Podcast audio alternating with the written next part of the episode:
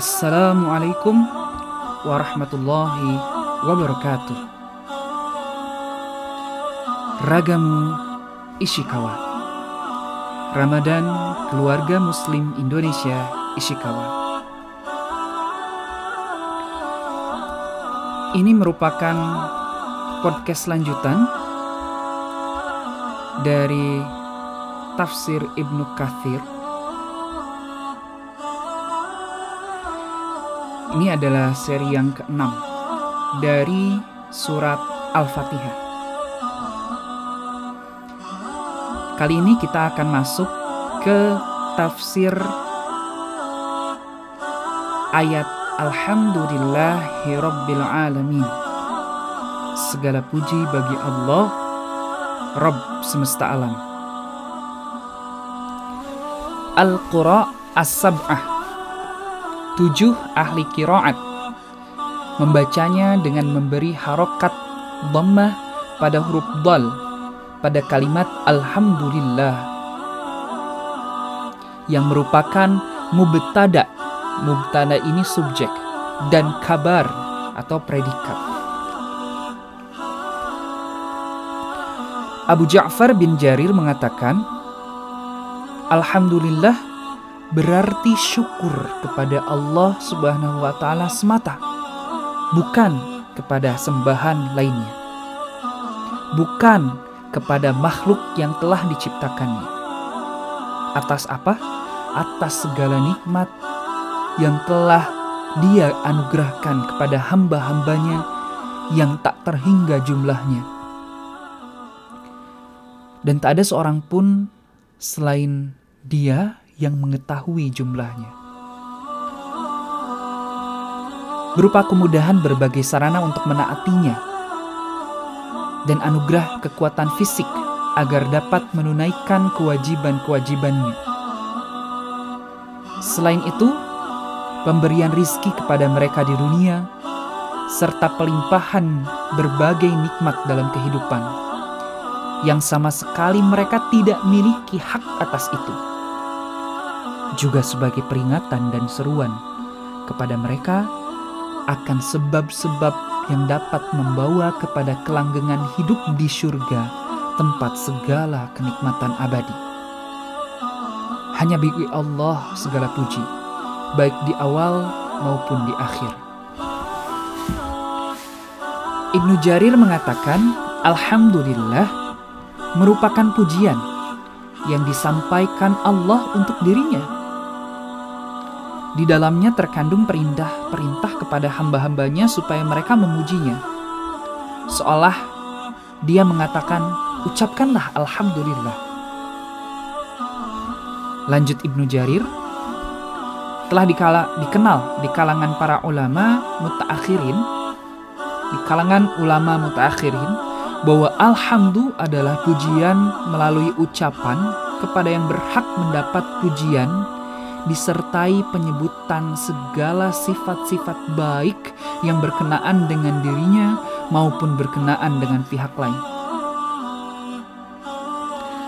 Adapun asyukru tiada lain kecuali dilakukan terhadap sifat-sifat yang berkenaan dengan selainnya yang disampaikan melalui lisan, melalui hati, dan melalui anggota badan.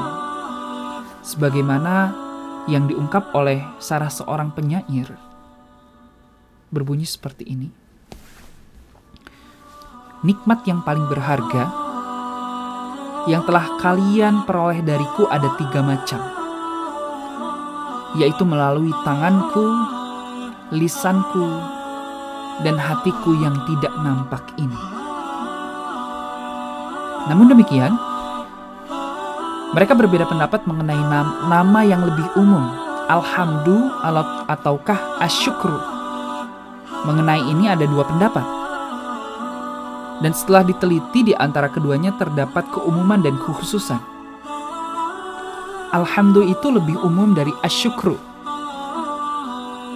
Karena terjadi pada sifat-sifat yang berkenaan dengan dirinya sendiri dan juga pihak lain. Misalnya Anda katakan, aku memuji, Alhamdulillah karena sifatnya yang kesatria dan karena kedermawanannya. tapi juga lebih khusus karena hanya bisa diungkapkan melalui ucapan. Sedangkan asyukru itu lebih umum. Asyukru lebih umum daripada alhamdulillah karena ia dapat diungkapkan melalui ucapan, perbuatan, dan juga niat. Tetapi lebih khusus, karena tidak bisa dikatakan bahwa aku berterima kasih kepadanya atas sifatnya yang kesatria. Namun bisa dikatakan aku berterima kasih kepadanya atas kedermawanannya dan kebaikannya kepadaku. Nah itulah yang disimpulkan oleh sebagian ulama mutaakhirin. Wallahu a'lam. Diriwayatkan dari Al-Aswad bin Sari, beliau berkata, Aku berkata kepada Nabi Shallallahu Alaihi Wasallam, Ya Rasulullah, maukah engkau aku bacakan pujian-pujian yang dengannya aku memuji Robmu? Ya Rasulullah, maukah engkau aku bacakan pujian-pujian yang dengannya aku memuji Robku? Allah tabaraka wa ta'ala maka Rasulullah SAW bersabda, tentu saja, sesungguhnya Robmu menyukai pujian, Robmu menyukai Alhamdulillah. Hadis riwayat Imam Ahmad dan An-Nasai. Diriwayatkan juga oleh Abu Isa At-Tirmizi, An-Nasai dan Ibnu Majah. Ini dari Jabir bin Abdullah. Ia berkata bahwa Rasulullah SAW Alaihi Wasallam bersabda, Sebaik-baik zikir adalah kalimat La ilaha illallah Dan sebaik-baik doa adalah Alhamdulillah Menurut At-Tirmizi, hadis ini Hasan Gharib dan diriwayatkan oleh Ibnu Majah dari Anas bin Malik Rasulullah SAW bersabda Allah tidak menganugerahkan suatu nikmat kepada seorang hamba lalu ia mengucapkan Alhamdulillah melainkan apa yang diberinya itu lebih baik dari apa yang diambilnya. Alif dan lam pada kata alhamdulillah dimaksudkan untuk melengkapi bahwa segala macam jenis dan bentuk pujian itu hanya untuk Allah semata. Ar-Rabb adalah pemilik, penguasa, dan pengendali. Menurut bahasa, kata Rob ditujukan kepada Tuhan dan kepada yang berbuat untuk perbaikan. Semuanya itu benar bagi Allah Ta'ala. Kata Arab tidak digunakan untuk selain dari Allah kecuali jika disambung dengan kata lain setelahnya. Misal, Robbudari atau pemilik rumah. Sedangkan kata Arab secara mutlak, Arab secara mutlak hanya boleh digunakan untuk Allah. Ada yang mengatakan bahwa Arab itu merupakan nama yang agung, Al-Ismul Azim. Sedangkan Al-Alamin adalah bentuk jamak dari kata alimun yang berarti segala sesuatu yang ada selain Allah. Alamun merupakan bentuk jamak yang tidak memiliki mufrad, tidak memiliki bentuk tunggal dari kata itu. Nah, al-awalimun berarti bermakna macam makhluk yang berbagai macam makhluk yang ada di langit, di bumi, daratan, maupun lautan. Dan setiap angkatan pada kurun atau zaman tertentu atau pada generasi, nah itu juga disebut sebagai alam.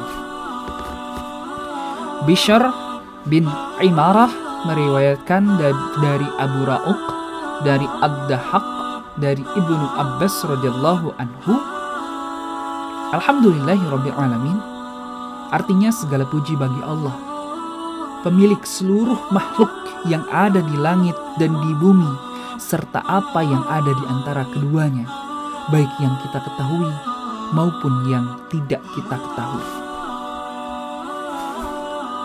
Az-Zajjaj mengatakan, Al-alamu berarti semua yang diciptakan oleh Allah di dunia dan di akhirat Sedangkan Al-Qurtubi mengatakan apa yang dikatakan Az-Zajjaj itu itulah yang benar. Kenapa? Karena mencakup seluruh alam, mencakup dunia dan akhirat. Menurut Ibnu Kathir, al-alamu berasal dari kata al-alamatun karena alam merupakan bukti yang menunjukkan adanya pencipta serta keesaannya. Sebagaimana Ibnu Al-Mu'taz pernah mengatakan, sungguh mengherankan. Bagaimana mungkin seseorang bisa mendurhakai Rob atau mengingkarinya? Padahal dalam setiap segala sesuatu terdapat ayat untuknya yang menunjukkan bahwa dia adalah Esa.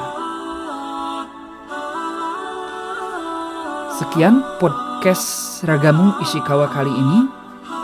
Segmen yang ke 6. Semoga Allah memudahkan kita untuk memahami dinullah ini. Semoga Ramadan kita semakin berkah. Sampai jumpa lagi di seri podcast Seragamu Ishikawa. Tafsir Ibnu Kasir berikutnya. Wassalamualaikum warahmatullahi wabarakatuh.